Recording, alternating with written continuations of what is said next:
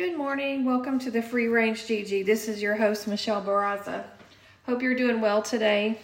Um, as you know, my goal is to help other busy women just like myself reclaim lost knowledge and take back their health through modern homesteading. So, this morning I wanted to talk about habits as I am currently unloading my dishwasher right now. So, I work outside the home Monday through Friday, um, corporate job, high stress.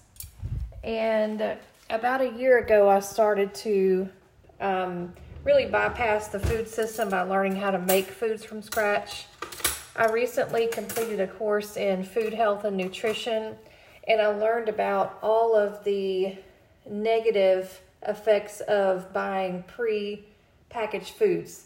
So, an example is uh, lab created ingredients. So, if you look at some of your um, meals that, again, you, you might buy from a grocery store that are already put together, say a cake, and you see the ingredient list, it's it's you can't pronounce what's in the ingredients. And all of these lab made ingredients, there's a lot of data out there that suggests that they're very, very unhealthy. Another piece is the microplastics.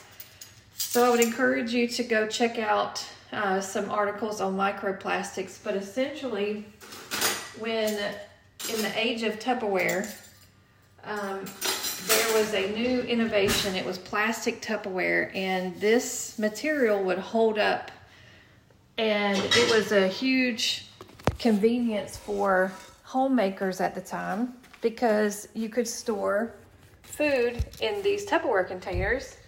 And the good thing was is the Tupperware containers lasted forever. And so plastics were then introduced into the kitchen. And their promise was true. So when they say it lasts forever, it literally lasts forever. So now, fast forward to 2023, we all have microplastics in our body. In the ground, you have microplastics. Um, there's some study that was done showing that there was a group of people who had their urine tested and they found microplastics in the urine. There's also evidence that connects microplastics to obesity because it creates um, an issue in your body where your fat cells expand. And so, as you know, obesity leads to diabetes, leads to heart issues, and it's no wonder that our parents and the generation before us are all passing away early. My mom passed when she was 59 years old um, from heart issues, and obviously, diabetes, poor health, etc., increase your risk of early death. So the point is, is that at this point, now that we know this, what can we do? Well, we can homestead. We can make things at home. We can store our items in glass. We can refuse to use single-use plastic bottles. And that all sounds great in theory, but what about when you're super busy like me? So, for example, um, I get home late into the evening, and by the time I get home, I'm exhausted. So, how could I be expected to food prep and make my bread from scratch and make my butter from scratch and um, make my coffee on the stove top with a stainless steel French press? Who has time for that? Well, I'll tell you, it's about habits. And so I'll share with you some secrets in terms of habits that I've accumulated over time, and I'm still honing in on the, the right ha- habits to maintain everything. So the first is going to be make sure that you start with making your bed every day. When you wake up and make your bed, you are already accomplished, and it, it gives you a sense of accomplishment. Not only that, but when it's time to go to bed at night, you have this nicely made bed that's comfortable to get into and it's easier to fall asleep whenever your bed is well made. Try it out. The second is um, create habits and habit bundling. So, for example, when I wake up and I start my coffee, then I move to unloading the dishwasher, which is what I just finished doing while we were talking. And then once you unload the dishwasher, you put any dirty dishes in there that may have been in there from the night before. And if you set these habit bundling, it helps. So, for example, every time I make my coffee, I reload or unload the dishwasher. So I get those two tasks accomplished. So I was um, working with my son last night. He was helping me in the kitchen, and I said, let's uh, work together to unload the dishwasher. And I told him, well, we're going to start at the bottom. And then he was like, that doesn't make any sense. Well, for us, it makes sense. And I explained it's the, the process of do the worst first. Because as you begin to tire or fatigue, the tasks are easier and easier, easier, excuse me, versus um, starting at the bottom of the mountain per se, and then ending where it's you know up at a at a very steep angle. So the bottom of the dishwasher has the silverware, which has to be unloaded and put in different drawers depending on what it is. So forks with forks, knives with knives, sharps with sharps, etc. And then you move on to the heavier items like your pots, um, perhaps a food processor. You have to uh, get the water that pooled on that out of the dishwasher into the sink, dried it, and put it up. And then you get to the top, and it's pretty easy. It's just cups, you know, small bowls, things like that. And so it's a concept known as eat the frog, but I I see it as worst do the worst first, because again, then you get this sense of accomplishment. The next is let's say that during the week you have a habit of uh, scrubbing toilets on Wednesdays so that your house remains clean. Set a timer for 15 minutes and go at it for 15 minutes and stop. You'll actually find that most of the tasks you do are very small time commitments, so maybe five minutes it actually takes to get one of them done, if not less than that. And then, no matter what, though, at the 15 minutes, you stop. And then if you didn't complete your task, you go, you repeat the task to finish it up the next day and you set your 15 minute timer. Um, so as you learn more about time management, appropriate habits, habit bundling, it makes it way easier to be a modern homesteader. So for me, how do I define modern homesteader? Well, I look at it as any person who is taking back control of their life.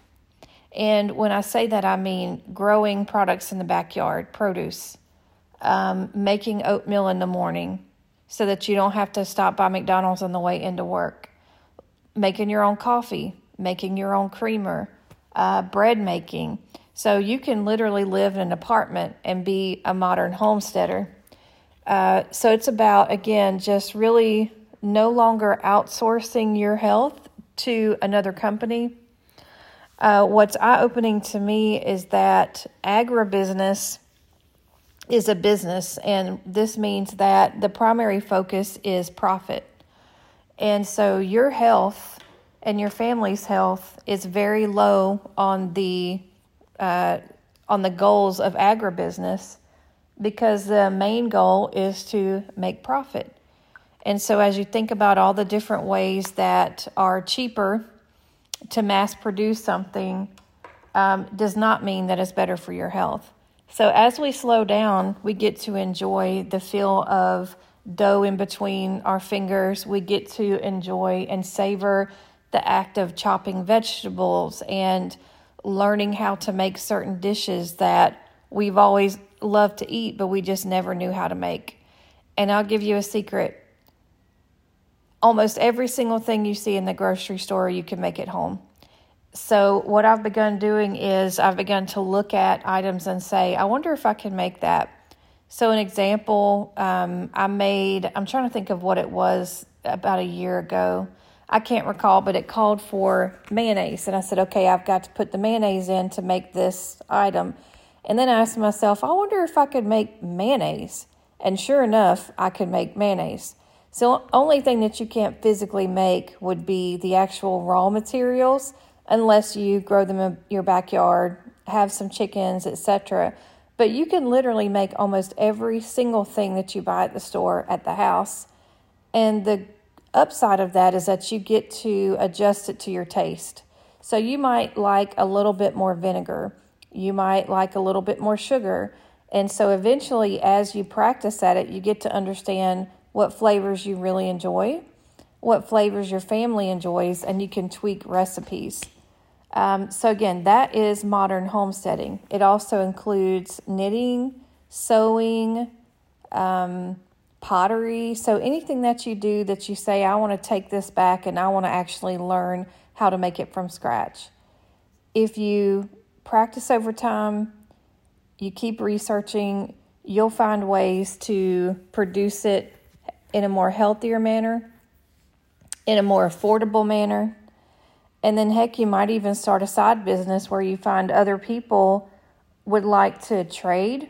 So, example, if you make sourdough bread, perhaps they'll trade um, some eggs from their hens in the backyard. Um, I'm making vinegar, for example, some apple cider vinegar. And I have a neighbor who's agreed to exchange some hen eggs for some of my apple cider vinegar. Um, so, again, perhaps a small business you could make money off of that, drop that money into perhaps a high yield savings account, and then dedicate that interest to larger projects that you want to do. Might might it be rain catchment? Might it be a vacation, um, retirement savings, college, etc. So the main idea here is that homesteading answers so many questions and solves so many problems. And no matter where you are, you can start with something. Um, so today, I would encourage you to start somewhere. Start learning those habits that it takes to live your busy life, but then also take back control of your health and your family's health.